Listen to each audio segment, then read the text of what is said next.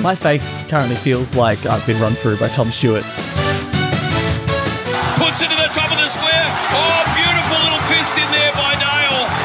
Crucial centimetre moments. He definitely has a bit of the uh, the Belcho spirit, um, as I I have a bit of the Belcho spirit.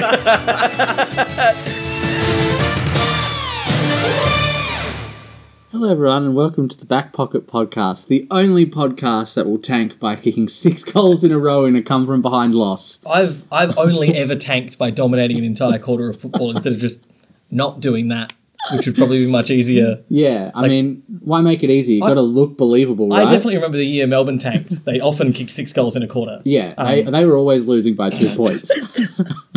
All the time. Hello, my name's Alistair, w- joined by Jack. We're straight into it this week. Yeah. Um, I, look, I If, actually. if Eagles were tanking that game, how bad are Essendon? Why why wouldn't they tank the week before against the team they're close to on the ladder? It's like, oh, it's believable if they lose to North. Like if, if they lose to North, there's two games between them. Yeah. They, they tank that one, right? And also, I love where was this conversation when North put a rolling zone in place for the last minute of the game against West Coast? Where was the are North tanking by not trying to beat this team? Because I didn't I didn't see it. Uh, we were talking about it. We were well, we weren't talking about them tanking. We were just very confused. Really, this is the most straight into it we've ever been. We're very, uh, very vocal about Yeah, tanking. because it's been all over the news, and I'm so confused by it. Um, Kane Cornes is convinced. Yeah, well, Hutchie threw it out there, didn't he? Hey, if they are tanking, well done. They've done a really good that's job that's of hiding it. That's the best tanking Yeah. I've ever seen. Um, outside of like maybe Melbourne's whole season in 2019, um, or Collingwood's in 2020. Uh, anyway, yes, it was very so hard, strange. they sacked their coach. yeah, Okay. and list manager. yeah, well, that one was that one was needed. That was for sure. Um, was it though? Because all those, all those decisions kind of worked out. Stevenson kind of sucks. Yeah, I mean, Grundy. eh, mm, they got rid of Grundy after, but he signed him to the big deal. So Hmm. Yeah, he did. yeah, maybe you're right. Um, Ned, Ned Guy redemption arc. Uh, not happening. My one vote this week Oh, straight was into to Sava Ratugolea. I thought you might. I might. tossed and turned Ratugolea and uh, Stewart. I remember Stewart's first half being not as good as his second, so I went with Esava. Uh, I know he was playing on Lord, which wasn't the hardest role he's had all year, but he plastered the kid. Uh, I thought it was a good tryout game for Port. I like reading the uh, the coaches' votes this week because only one of them gave him four. I like to believe it was Ken to just like try and try and lure him over. Surely it'd be the other way. Chris Scott gives him four, so that Ken goes, "Oh, Maybe Chris Scott Um, rates him." on on that game, I dare say he would be selected ahead of Tom Jonas pretty comfortably, uh, if that's anything to go by. Uh, he starts to reflect the damage, but he was really good defensively. But he had eight marks, five intercepts, nine disposals at 100%. Again, he's done that a few times this year, which is crazy considering how his kicking used to be. Hmm. Uh, and two score involvements out of nine disposals, which is actually a pretty decent effort. It's actually the same um, amount of score involvements he used to have as a forward. It is. Yeah, probably more. Um, anyway, yeah, I really liked his game. His positioning was really good again, and I think it's proven that what we talked about earlier in the year, when they don't have a full back line, he slots in fine. When they do, he doesn't. So with Henry injured and Hawkins maybe not back this week, he'll definitely play again. So um, yeah, that's my one. Good for him, bad for Port. Um, my one vote is to uh, the best defender in the in the competition, James Borlase. James Vorlace, he's got my three this week. Uh, what a, what a great It's the foreboding best. bit we it's did. the best KPD debut in a long time, if not ever. yeah. He was really really good. Um, Yeah, uh, I put James quote unquote brick shit house Borlase. he big. Uh, He's a big lad. We, we kind of foreshadowed this one last week accidentally by putting him as the picture on the podcast banner with the best defender in the Look at, competition. his, look at his fucking heat map. That is a wall. It's, yeah, I know. And 18 disposals at 100% on debut. yeah. Eight intercepts, matched someone the size of Casboult for strength and smashed him for speed. I mean, Casboult kicked two in the end, I think, I think but so. he's been doing that all year. So Nine marks, three intercepts, eight spoils, won five out of six contested defensive one on ones against a very hard person to beat one on one. Seven pressure acts, four score involvements, and three score launches as well. Uh, awesome debut game. Hmm. Really liked it. Um, yeah, okay. James Borlase, which is I think how you pronounce it, and I could be wrong. uh, we could be Borlase. that sounds wrong. I feel like it's got to be Nah, Borlase. Borlase's Um, fun. His uh, yeah, he's, oh, we already talked about the pedigree, um, but he couldn't be. There was a weird loophole I learned about. He couldn't be drafted as a father son because he was born in Egypt. What? He couldn't be drafted as a father son because he was born in Egypt. And I don't know why that's the rule. You're telling me right now That if Sam Docherty moves to London and has a baby there, they can't be drafted by Carlton that's father so son. stupid. That's what I read. I could be wrong, but anyway, I know he was born in Egypt. That is correct. Um, but that's why he's not playing for Port. Rip. He's playing for Adelaide instead. Yeah. Um, yeah, there was like a begrudging. His dad's very happy for him, despite the fact he's playing for Adelaide. Article released. Um, anyway, my two this week Yeah, sweet. I don't have to say anymore. was to Callum Wilkie. Oh, same. Um, fair to say he won the battle alongside Battle. battle, um, against Curnow. I mean, it's Uh, not but- often but you, like- you two team a player and lose, right? Yeah, uh, but that, they did a really good job. Um, Curnow kicked the one goal, just kept his streak alive. But Yeah. He had six spoils, won all four one on ones he had with Curnow, Mm-hmm. nine pressure acts and four tackles. But along with that, 23 disposals, six rebounds, six intercepts, uh, sorry, eight intercepts, uh, and 438 metres gained. Yeah. Uh, it was a good game from a good player.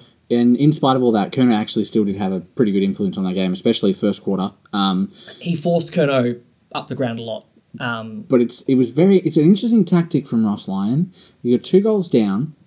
Mm. There's two minutes, three minutes to go, and you're still double teaming him. are they tanking? Maybe they are. I don't think so. Ross is very upset at the moment. Well, he didn't blame the back half. He only blamed the midfield. Yeah, but I feel like he fault. could have No- supported them by bringing someone up to the contest. No in that votes, last. Nick Newman. I don't know. Um, Ah, he's a master coach, isn't he? Uh, it's your three because I've done one. It was Wallace. Oh yeah, my three is uh, also from the Adelaide game. I didn't think I would pick two from this, but it's Mitch Hinge. He was really, really good. I just he's in my special I, here. I couldn't give Aids a vote without giving Hinge votes as well. That's fair. that I would get. be I really totally mean. get that because Hinge was really good.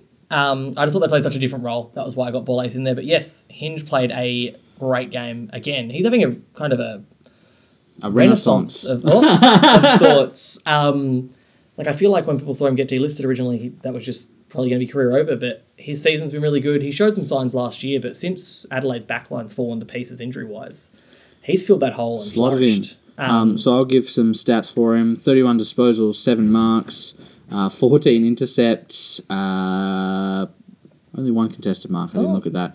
Twelve pressure acts, four hundred fifty-one meters gained, six rebound fifties, four one percenters. Just good across the board.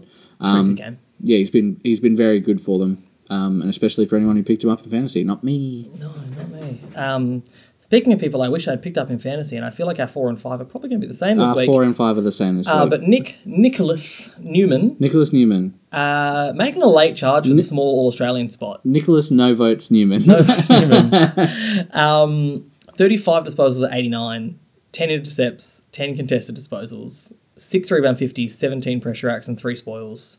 623 metres gained, just to, I think that was the second highest of the round. Um, highest was Tom Stewart with 700 odd.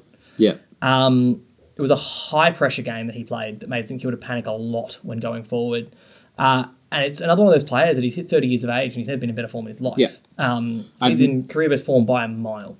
At the start of this season, if you said they were going to give Nick Newman a two-year contract, I would have said, "Nah, probably just give him the one." But I'd give him three, man. Uh, he's been he's been a rock, especially you know as this Carlton Yeah. resurgence has come forward. He's been one of the main drivers of it. Um, in two games that were must win in the last two weeks, he's been Carlton's best player. Yeah. Um, I know Curnow kicked six last week, but I still think that Newman was the catalyst. Yeah. Um, and again this week he was just a force. Uh, he his ability to both pressure players and bring the ball back out, you know, in a decisive way, has been huge. and then rub the opponent's face in it too. Uh, yeah, he's, he's he really is a little prick, and I love it. Um, yeah, I'm sure every other football team hates it. It's just like I used to hate watching Ballantyne play against Hmm. my club, but I'm sure Fremantle fans, and I know for a fact they loved him. So absolutely. Um, the five votes is a very obvious one this week, isn't it? James Sicily. oh, I gave mine to Tom Stewart. Oh yeah, did you? No, I gave it to James Sicily. Um, thirty-seven at ninety percent, four rebounds, eleven intercepts, eight contested, nineteen marks, just a casual I nineteen. remember he goes, is I was like, that's his 18th mark, and then I was like, surely, surely, stop him from getting 19. Collingwood, no. Five score involvements and three goal assists without any disposals inside the forward fifty. Uh, 515 metres gained. He was best on ground by so far. And you wonder, I heard McRae on radio saying that they tried to send someone to Sicily. They didn't, because he was alone all day. That There was He got to the point where he had he just didn't have to defend anymore. There were parts of that game where Hawthorn's younger players were just outside the 50 mark, not knowing what to do with it. And Sicily was just sitting 10 metres off the back of them, and they give the ball off to him and he'd find a target inside 50. And Yep. that's, you know, where those three goal assists came from. What were Collingwood thinking with that? It was bizarre. Especially Um, at, at halftime, I don't know how they don't go. All right, they've got two keys, and one of them is really young. Why don't we send uh, Jeremy Howe to him? it's it screamed of a team that didn't know what to do once they'd gotten into the hole they were in. Um, really enjoyed Mick Malthouse on the radio at quarter time, being like, and you know, Hawthorn really have to try and hold on here because you know it's going to be hard to contain Collingwood, and they just monstered them all game. Collingwood kicked a couple goals in What's the patches, score? What was the final margin? Like fifty points or something? it wasn't quite. I think it was thirty odd. Um, I'll double check it here. I'm saying it was fifty-five points. 55 Hawthorn's way. points. Um, it was 32. There you go. um, but and Hawthorn became only the fifth time this year a team has kicked six straight against Collingwood. They did it twice in the same game. Yep. Um, they utterly dismantled their game plan. Maginness had destroyed Daicos before he got injured. He had five disposals for the game. Two of those were from free kicks. One of them was a kick in. Uh, one of the free kicks was kind of gifted to him because it was a, I think it was a delivery out of bounds. Yeah. He got, he got the goal from it. So without it- that, his game would have been two touches or three if we count the one free kick he got for himself. And and not to diminish his injury because poor kid's got a broken Hmm. ass knee. Um, did you see Collingwood fans saying, "Oh well, he had bone bruising going into the game," And then so McRae today. that's why did he you was see playing McRae today came out? What do you say? First I've heard of it. Oh boy, yeah. So okay. clearly he didn't have bone bruising going into the game. Hey, Um, or if he did, well, either way, someone's talking shit, Yeah. basically. Um, I'll roll through my special mentions real quick. Tom uh, Stewart Tom Stewart, obviously, mention. Mac Andrew, I thought was really oh good Oh yeah, he was good. Um, it's two weeks in a row. He's just missed out for me. Yeah. Mm-hmm. Uh, Liam Duggan was really good for West Coast. Um, he's having a really good season in a really struggling team. Jake Lloyd back to almost his best. Harris Andrews was good. Uh, and Andrews are my other two. Uh, Liam Jones gets a special mention for me for being really good. Spoiling Um, it to, adv- to disadvantage? Is that what it is? Yeah, if they'd lost that game, uh, Can- it would have been a have- special uh, dishonourable mention. Can you have a spoiled clanger? Because I think he had a few of those. Like Yeah. That was a stat you could record. He spoiled it directly to a Richmond player who handballed it to his opponent who kicked the, the um, goal. the Sav spoils. Yeah. I was, or this I was referring to them Yeah. as radically into the corridor. Yeah. like, Um, and there's not much else he could have done to influence that contest. So hey, maybe I'm being harsh. he played a good game. He did play a good game, but um, I thought the coaches' votes were interesting considering how little Richmond even got it in there. Yeah, he was good. He was still good. Um, in the weirdest of coincidences, St Kilda have just been following the exact blueprint of last year. This weekend, uh, in 2022, at the same point of the game, with, Actually with 20 won, games they actually played. won this game last year and re-signed their coach. So No, not this game. This game last year, they were 11 9, having lost to the team with the largest winning streak in the AFL, which was losing to Geelong Oh. last year, losing to Carlton this year. Didn't win a game for the rest of the year last year. Um, they can't finish with the same result as last year because there's an extra game. there's an extra game. So either they will have a slightly better record than last season or a slightly, Slightly worse, worse. one. I, do, I don't know. The only game I have it going either way is the Richmond game for them. Yeah, but they're playing at Marvel, so it should be in St Kilda's favour. So they should win that. Um, but there's every chance they lose the next three. So uh, they've found themselves in a bit of a hole now that they've lost this weekend because they're, they're right back in the pack. Uh, with probably the most difficult fixture, I think, of those teams in the pack to come, other than maybe Geelong, um, who have them, Collingwood and the Bulldogs. But we'll see how they go because uh, it wasn't too long ago that Ross was uh, very bullish, and now we've got very, very cranky. he changes his mind every week. He does. Last week he said don't believe the narrative. This week he says they have the worst midfield in the league. Hmm. Two weeks before that he said the season was falling apart. I like. I mean, in fairness, maybe Ross, like us, didn't see Hunter Clark's twenty disposals at all, because like No, I, I certainly didn't see them. Um, and uh, according to St Kilda fans online, they didn't. They they, didn't see him they're not a big fan of Hunter Clark. So Um, I feel like speaking of big things being overplayed, I feel like the media is overplaying and Collingwood is underplaying the issues at the club right now. Hmm. Like, I think it's not as bad as the media's making it out to be. I think it's a it's a they've had a few they've had three games against really good teams. Um, and they've had no Oliver, not Hawthorn, obviously. Before that, three games against good teams. Two of those. One of those you mean? Melbourne or Collingwood? Collingwood. Okay, no Oliver. I said no. I said Melbourne have had no Oliver. Okay. Like Daicos isn't the be all and end all of that team. No. They'll be fine. They just need to get that mix right.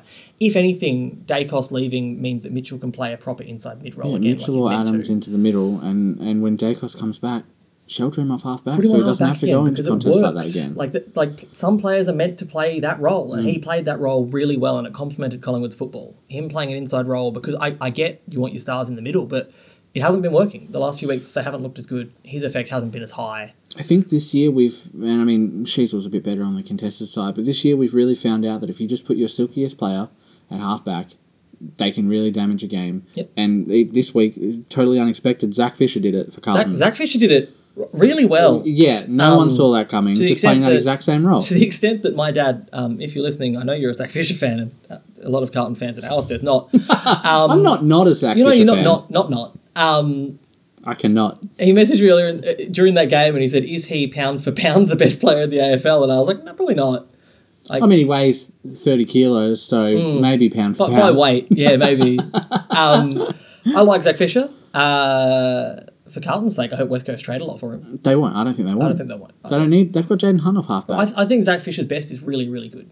At his best, he was a two goal, five tackle small forward. Yep. Um, but he doesn't. He- no he- one knows if he wants to be a midfielder or a If you halfback. took his stats for last year and cut them in half, for half the year he was an elite Mm-hmm. mid forward, and for the other half of the year he was a below average mid forward. Uh, uh, what's below average? What's below below average?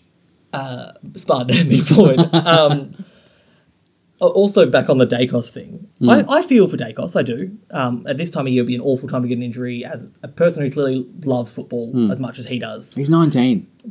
but the carry on from Collingwood fans about other clubs people taking joy in his injuries is weird to me because like it's not career ending. He's not dead. He's just signed for what is reported to be a million dollars a year until the end of the That decade. kid could never play a game of AFL footy, and he's set for life. He might be a bit nuff and in bad taste, but you think they were committing hate crimes. They're just happy that Collingwood are disadvantaged. Like the rest of the comp has been all year by injuries. Do you think Collingwood fans were laughing and hooting and hollering when they saw, uh, you know, Blicavs do a, a hammy? Like, what did he do his calf? I don't remember what he did. Hammy. yeah. Hammy. Um, Oh, or- and also the, the, the vitriol online about them wanting Henry killed before the Collingwood Geelong game earlier this year. Mm. Um, like it's just very funny to me. Um, Port prison bar clubs. Let's jump across black and white. Port really need to win this week. They're not in a good spot. Um, their past four losses are, I would argue, forgivable because showdowns are unpredictable. Carlton and Collingwood are the two probably premiership favourites outside of Jesus Melbourne at the moment. It would be if I was put in order, it's probably Melbourne, Collingwood, Brisbane, Carlton. Yeah, that's how the odds have it at the moment, I Oh, there you go. That's two of the favourites, and then Geelong and Geelong. You get that right. All those losses are understandable. If they lose to GWS at home, it's panic stations now. I, if I was Josh Carr and I'm coaching that side, I, I'm putting all the pressure on this week. Have you ever seen a coach do an interview mid quarter? No? Well, once today. Yeah. oh, not today. This That week. was that was really weird. Um, it was nightmare scenarios for Hinkley. Um, obviously, there was the concussion stuff last week, and him coming out and saying everything's fine and above board, and they back their doctor no matter what, to being shut down by the AFL and losing two of their best, no, one of their best players, and another really important player for a crucial clash in Geelong, uh, and then to be giving an interview mid quarter when he's supposed to be coaching, And then Uh, post game, post-game hanging out with Dangerfield. and patting him on the back instead of going to his players. Very strange stuff. Uh, If- I like, understand I, for a long time, I've watched Port fans' hatred of Hinkley, and I've been like, he's doing a pretty good job. But after that game, I No, got, I think just this year in I general. got all of it. Like, it, like it was very odd. I I, think- Look, I have opinions about boundary side coaching. Um, I think you have to do a mix. Um, but this year, watching Hinkley on the sidelines when they were winning was great 'cause getting around players and giving them high fives and stuff. But it genuinely looks like he's not coaching. it does. It, it- again, he did an interview while the footy was on. You see Michael Voss there, he's got his booklet, he's scribbling, he's yelling at players. Hinkley's just sitting there. He's drinking his Pepsi Max and having a good time. Maybe that's it. So, so, Like, so we're Pepsi Max. Clarkson's like. We're, we're Pepsi Max people. Uh, yeah, I'm drinking one right Vo- now. Vossi's a full Coke man. Like he's full sugar Coke. Ugh. what? Yeah, Uh, he's a, he's a, and, and like maybe that's the way. You got to be really like you got to be wired. nah. Uh, He smashes a few of those. that's too much sugar. Ratten used to be like a dare iced coffee man. That was weird. That was the weirdest one. I remember the highlight of him sitting in the box and there's like an unopened two liter dare on the side of the thing. I'm like, no one should drink that. Stuart Dew used to like down a whole box of like party mix. That was his one. Nothing's been better than the Bomber Thompson sandwich when Geelong was like 100 points up against West No, Coast. why And he's not? just like not watching, he's just like eating it. I mean, that's Hinkley when sandwich. they're 10 goals down. That- yeah, you're right. um, which, in fairness, they've only been once this year. Yeah. Um, I don't know. It's it's a really weird situation. I understand their ire, their anger. Yeah, I- um, yeah, it's not a good look, but hey, if they turn it around, does it matter? It's crazy how his season has gone from that footage of him with Horne-Francis earlier Yeah. in the year, which was like one of What's- the, the best moments I've seen on a footy field this year. Like in the pouring rain, he's took, taken the young kid aside who was under a lot of pressure, and then he's come out and had a great last quarter after it. That was awesome. I loved seeing that. The downfall from that has been insane. And I think that's what I mean when I'm like, at his best, him being there and getting around the players is important. Like that moment He's been particular. voted several times the hardest coach to coach against by his peers. Like, which is so strange. Um, but like, yeah, I don't know. I I really can't get a vibe on Hinkley, and I would love there to be someone like a like a snitch or a whistleblower, someone to just tell us what the fuck is going on there. it's odd. Um, Someone's like, yeah, Ken's got pictures of Kochie fucking in blackface, and he'll Well, I release them mean- if he gets fired. he would say it's just woke nonsense, um, as we know. Um, so we've got a big game now this week. I think four weeks ago there was probably very little interest in Geelong Collingwood. Um, yeah, I'd agree with that. And then now the combined forms of each team swapping pretty severely. oh, Geelong's three in the fucking SEN power rankings or something, Um, man. I, so th- those power rankings, Geelong, no, they're like fifth, I think, or sixth even. They beat the team that was well above them in the Hmm. power rankings, and they don't go anywhere. But the Bulldogs beat Richmond, who were like They jump up. eleventh before that game, and dropped Martin and Cotchin. But the Bulldogs jumped two spots. Hawthorn beat Collingwood and stayed in the same spot. Yeah, I, I, I Melbourne struggled against North and jumped two teams to go to first. Brisbane had a really tough away win against a Fremantle team that looked pretty good for the last three weeks. Stats don't lie, man. They dropped a spot. Um, I wish I could comprehend it. Uh, it uh, anyway, Geelong, Collingwood, Geelongwood. yeah, well, that's all I was going to say. It's, good that it's. Um, I know it was almost sold out. I think two weeks ago when the tickets went on sale, but it, it's sold out already now. Um, We've been playing MCG, Mark. MCG, yeah, yeah. Oh, nice. So it's another, yeah, Collingwood not playing at Marvel this time, apparently. Yeah, weird. Despite doing that against Brisbane later. Imagine being like this team, can't win at the MCG. Let's not play them there.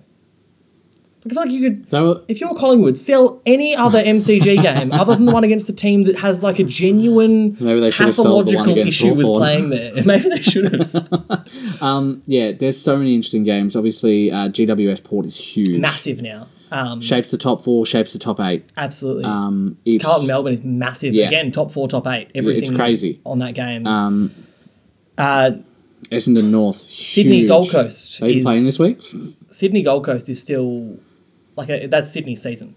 Yeah. Um, on the line against Gold Coast, who this year have fired up when you when they shouldn't. Like every time they should win, Well, Gold Coast are out. they don't. Well, that's what I mean. That's why they'll probably beat Sydney. Uh, it, it annoys me. That's been their season. Um, They're Brisbane gonna- Adelaide. They're going to finish in the exact same spot with an interim coach. Brisbane Adelaide is massive. Brisbane win that, they're close to locking in top two. and Adelaide are done. Adelaide win that, they well Adelaide, I think Adelaide lose that they can still make finals, based on the draw of other teams. That's true. That is true. um, we love a derby. Uh, the one Yeah, earlier this year was surprisingly good. I would assume if Adelaide are still in contention, that means that their spot is the one that Geelong are likely to steal. Yeah. Um, St Kilda Richmond have been good games the last two or three years uh, for some reason. It's at Marvel though, so I wouldn't expect much from. Yeah, I'm expecting St Kilda to win that. But The Richmond will, should have Martin, Grimes, and Cotchin back. Uh, and then Hawthorn Bulldogs, I mean, Hawthorn are serving up some great footy at the moment, and that's in Launceston. So who knows what could happen there. Sicily loves the Launceston game, so he could go just nuts. playing anywhere. Um, As long as they're not, as long as he's not suspended, Hawthorn will do all right. That seems to be the way. Uh, so on, on request, because you sent out the uh, the request earlier, and I've gone with different To our stats number to exactly what they were asked for. Um, oh, Seb might take offence to that. um, so ruck round, ruck defence stats. I, just wanna, I just want to say this is not an official AFL thing. It's just Fox Footy. it's just really it was weird. Ruck Yeah, some teams are like it's retro round, and Fox Footy's like ruck round. Mason Cox in all the promos gets dropped. um, I saw some Collingwood fans laughing about like how they were confused, like they didn't know whether it was retro round or ruck round, and then they didn't show up with retro jumpers or a ruck. Um, so they just didn't know what to do this week. Darcy Cameron. Um, Who is he? They did. I think that was a joke about Mason Cox being dropped. Um, he got dropped because he got made look silly by Nick Newman. That's just it. Your career's over, Mason. Nicholas Newman's ending. he got career- signed for like two years. two-year contract at like thirty-one. Yeah. Uh, Anyway. We were just praising Nick Newman for getting a two year contract at 30. So, Yeah, but Nick Newman having career best year, Mason Cox arguably having career worst year. yeah. Um, ruck round, most spoils this season. You'll hear, you're going to hear some very similar names over and over again in this list. I'm predicting it's mostly going to be Tim English and Ron Marshall. He's in a few of them. Rowan Marshall. English is in all of them, I think, Yeah. uh, except for one. So most spoils this year, O'Brien with 60. Yeah, he's always around. English with 55. Goldstein, 54. Oh, that tells also how old he is. Intercepts, not intercept marks, because we decided that was like only like 40 was the most Yeah. a ruck had. I went intercepts in general. English, 87, which is pretty good. Yeah, Uh, Marshall, 74. O'Brien, 62. yeah. Contested defensive one on ones for rucks who've had 10 or more defensive one on ones this year. Interesting. Oscar McInerney hasn't lost one. Brodie Grundy hasn't lost one. Maybe they should put him in defense. Big. Bad Bailey Williams is the next best with an 8% record. You hear that, West Coast fans? Yeah, we love, he got off we love week. Big Bad Bailey Williams. Um, also, that was the funniest. that took them two hours to decide that's not a suspension, which anyone could have decided from just looking at it. Yeah, One, they should have sent that to the arc, was- and he goes, mm, "Umpire's call." Redmond was fine. Like he, he just kind of got a little slip to the chin by accident and got up and took his free kick. My opinion is, if you have long hair and you're in a contest like that and it doesn't fall out of your bun, play on. Yeah, so when the headband came off earlier this year, that's why it's two weeks. Yeah. When when Aisha's headband goes Yeah. into the distance. He needs to tie his ponytail a little less yeah. tight. Redmond, wear scrunchies instead of hair ties. um, and then one percenters was the last one I did. Uh, Tim English again, eighty-eight. Hmm. O'Brien seventy four and Omac sixty seven. Yeah. So Omac for the big like contested defensive one on ones one percenters, he's up there. Yeah, so I had a look at a few of the most recent stats. Uh, Tim English, Max Gawn, Yeah, uh, Riley O'Brien were just Um, crushing it. Um, Ron Marshall's been better over the past two years. and you said my favourite footballer. Jonathon Ceglar, has the most on average this year I hate um, that so much. for contest. Uh, sorry for Intercept intercept, marks. marks. Yeah. Um, and contested marks in general from a ruckman. We can't really split contested marks into defensive. Yeah, you, um, like so you take a contested mark up forward. it's Corey McKernan, um, but Luke Jackson had a few this year for like for AFL players because he's a forward ruck. he's a forward like, ruck. Yeah. Um, so that one's hard to split. Um, It was like how I saw that like fourth on one percenters was Blicavs, and I was like, yeah, but there's a reason for that, isn't there? Oh, I wonder. Oh man, I should have looked at the specific stats for fucking um. What's his name? Big Hawthorn fucker. Big Hawthorn fucker, Lloyd Meek. Nah, nah, Big Boy McEvoy, who Oh, went Big Boy back for a McEvoy. couple of years. Yeah, that would have been good. Yeah, remember that game? He w- was so defensively when I- good, when I but he had no saw disposals, the but also his headline- opponent didn't. That I mean, that's the ultimate defensive game. That's like a Prestige Como game. um, I I had it. I had it suggested um, the other day uh, by the other number one listener. They're tied. Uh, Seb that we have a Prestige Como award at the end of the year for like the defender with like the least stats. But also the best defensive record. Like the most like a balance, like a One on one. yeah, like one on one spoils and like Oh, that's really interesting. I wonder who that would be. Maybe with the Jack least Payne. stats. Collins this year have because Ballard's been taking a Mm. lot of his intercepts. Um, Payne to be right up. Buckley, Dylan Buckley, a bigger one. Dylan. Dylan, Jack Buckley, sorry, Jack Buck- Dylan, Dylan Buckley. Buckley's not winning an award. No, Like, that'd be that'd be. I'd like to see that. Maybe the most annoying podcast. Although that might. No, that's Tom. Papley now. Yeah, yeah, yeah. Tom Papley's gambling podcast where they make jokes about. Uh, make sure you gamble responsibly by scouring all the betting companies to make sure you can get all the promos you can. Yeah. And Sydney's like, we we we oppose gambling. This man's in our leadership group, but weird. I don't stuff, think they would appreciate the promo. Oh, was it their promo or was that just part of the news article, the bit about Blakey ripping bongs? That was just part of the news article. okay. um, that was someone criticizing them for it. Um, Blakey sounding less like a talented young footballer and more like an 18 year old who rips bongs in a 7 Eleven parking lot, which did make me laugh. Um, but yeah, like also that's another one. Like if you're Blakey and you're an up and coming future leader of a club that is has taken an inherently anti gambling stance, do you go on your dickhead teammates gambling podcast? yes. I guess you do. If I guess he's done. He's in the leadership group, mate. You can't say no. Um, Gambling is so inherent in football now. Like it's so hard to um separate the two. Like I heard, I heard um Will Schofield talking the other day that they went that the backchat team went to the doubleheader rugby games at Perth on the weekend because they got tickets from a gambling company. Mm. Um, it's just it's so hard to separate them at the moment. I, I feel like it just ha- like legislation is the only way to fix it currently because it's such a saturation. We've got more gambling ads than anywhere in the world. I hate it when they play the same two in a row. I especially I hate that. Is it is it PointsBet or Sportsbet where they're doing the stats? I'm like, you don't fucking do the stats. yeah, yeah. It's, uh, I do the stats. Listen, just give it to him. I'm like, absolutely not how we do it. Yeah. Or the other way around. We're looking for an excuse not to give you a stat because most of the stats. Those motherfuckers are like, hmm, nah, that's not really a tackle. Minus three fantasy points. and I'm like, see- no! You see someone do a handball that the umpire's called a handball, and we have to begrudgingly give it one. um, Ollie Hollands would have got a handball on the week, I guarantee the champion data team giving the handball were like, handball tackled by. In slow motion, maybe a handball. I think it might have been a Uh, handball, uh, more than Connor Rozee's was. That's for sure. Of course you would think that. Um, well, I mean, after the melt, Ken Hinkley went to the Umpires Association about it.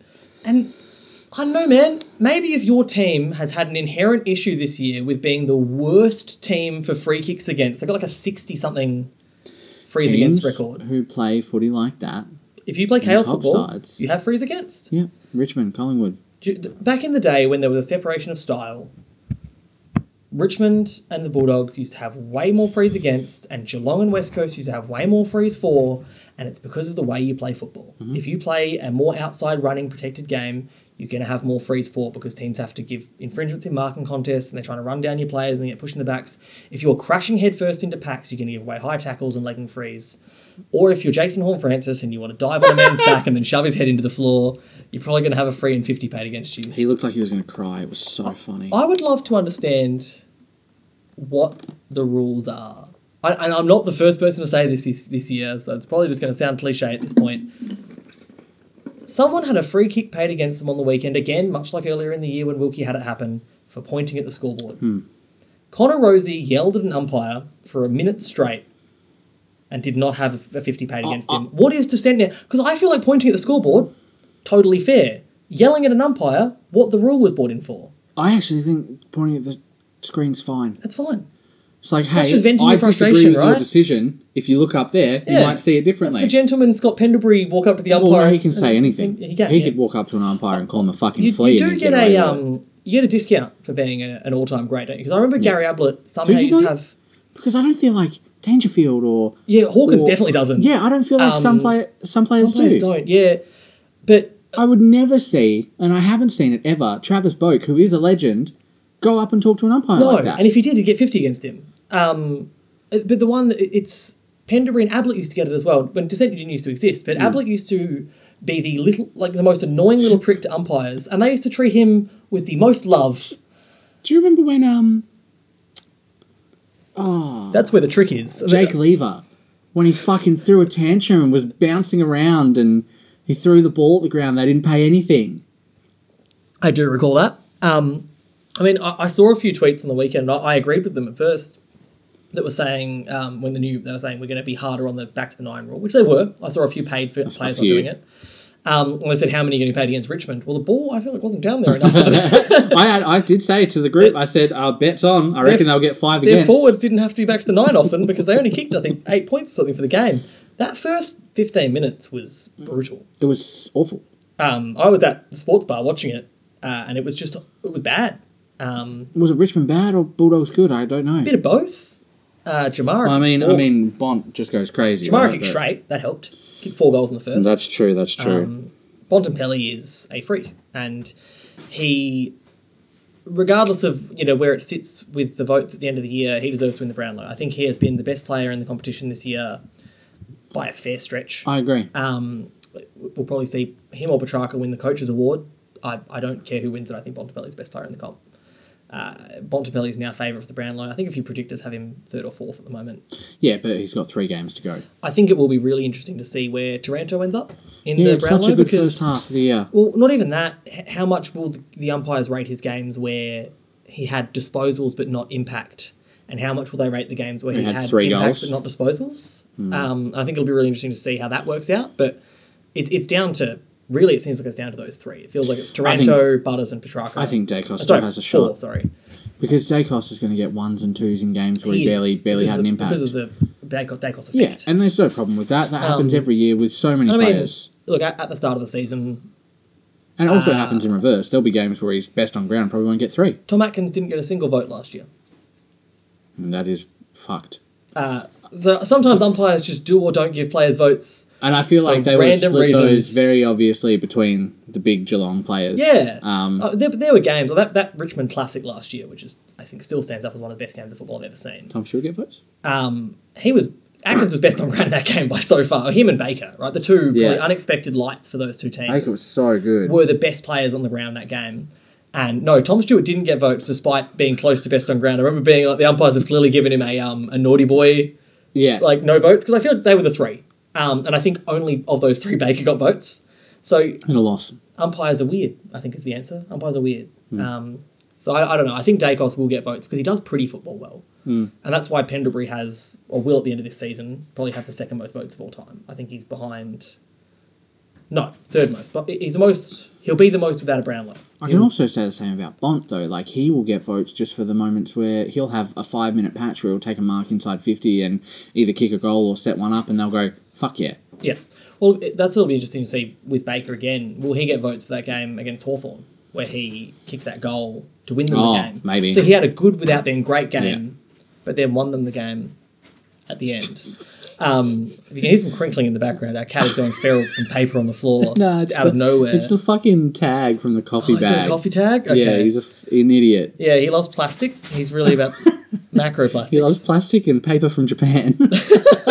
They are his two favorites. Ah, and feet. he's a bougie cat. He's, Um, he's um. Anyway, that's a, that's we're all sorted. I fixed it. Sounds like I killed him. he's gone. Um, Have anything else to talk about? no, I don't Next think so. round looks good. A few, yeah, a few teams are rolling out retro jumpers. I, I Oh. thought retro round already happened, but we're doing it again now. Fun. got one back. Final week fixtures a bit whiffy. Bulldogs Um, did Diamond Dogs last week. I, I don't know. What, I didn't mind the diamond. Dogs. I like the Dogs. Diamond, and they won with it for the first time in ages. Yeah, I think Jamarra Ugle-Hagan said they were going to wear it every week if they keep winning, but they're not going to wear it again. Do so it. Never wear the Thor one again, ever. no, Please.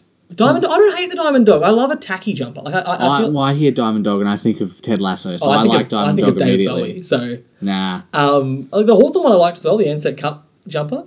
yeah, it was alright. Um, I'd like more teams to bring back their weird jumpers, like not the Thor one. I don't want to see I want. wearing M&M. No, I want the. Carlton M&M. I want the. Um, I prefer the yellow. I want the Pura North Melbourne orange jumper. We're going to go silver Essendon. No. We're Um, going to go silver Hawthorn. I want to see it. I want to see that awful. who did camo? Was that also Hawthorn? Also Hawthorn. They also did the um the diamond like, old man sweater. Oh yeah, I want to see that come back because there's a classic photo of uh, John Platten Hmm. wearing the diamond one. Awful jumper. I'd love it. I, Hawthorn's is a weird one to me because I've always thought that yellow and brown was a weird choice of colours. You know, that was voted on by the members of the club to be their colours. I believe. I, I, I, I don't know who sits in the room and they, they'll Everything was go. black and white back then. I don't know why they didn't just pick green. They could have worn anything. They've gone with brown and yellow. Um, it's it's arguably the worst color combination in the AFL. Hold on. We're thinking, Yeah, I think it is. yeah. Um, Port's gone with a little less green teal on the the tri-bolt jumper they're bringing back this week. They've gone a little, it's a little more I- blue. I, think I don't know. I feel like Fremantle should go back to their fucking four Yeah, colours, I, I prefer the the Frio like the tricolour with the white anchor Yep. strip to the modern one. It's just it's just boring. Yeah, I feel Um, like I feel like they want to be seen as a modern professional football boring. team, but they have been for twenty fucking years. Port won their only flag in the ugliest jumper I've ever seen. Ever since they won the chevron, they can't win a final. So I think they should get rid of the chevron. Didn't Uh, Richmond have to win a final in their, they uh, won the away final in their strip. away strip? Yeah. Who cares? Who cares? It doesn't matter. Um, the Soccer World Cup's on at the moment, and I think it's a great example of the colours don't matter worth a shit because they get forced to wear the Hmm. ultimate clash kits.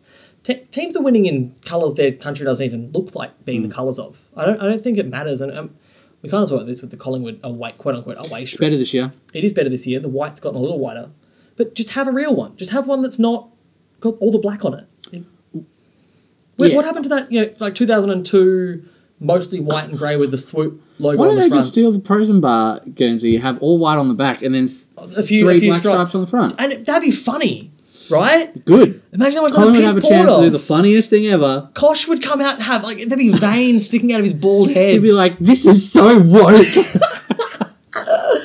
I'd love it. Anyway, um, that is as good a place as any to possibly leave this episode. Uh, as always, you can find us at the Back Pocket AU on everywhere. You- yeah, if you search the Back Pocket podcast, we pop up. I think that's the main one. Um, And then if you want to buy a silly bucket hat about England or a Belcho Spirit, speaking of Belcho Spirit, in the trailer this Oh, week yeah. for Ruck Round. They didn't do an interview with Um, Belcho. They should have. They We brought should. Out, we should they get him brought out some classics. Justin and Simon Madden, bleh, Corey McKernan, bleh. Where's Belcho? Belcho. Where's Belcho? should reach out to Belcho, ask him if he wants to come on the show. Um, find us at the Back Pocket AU, buy a Belcho Spirit t shirt, and we will see you next week. Bye.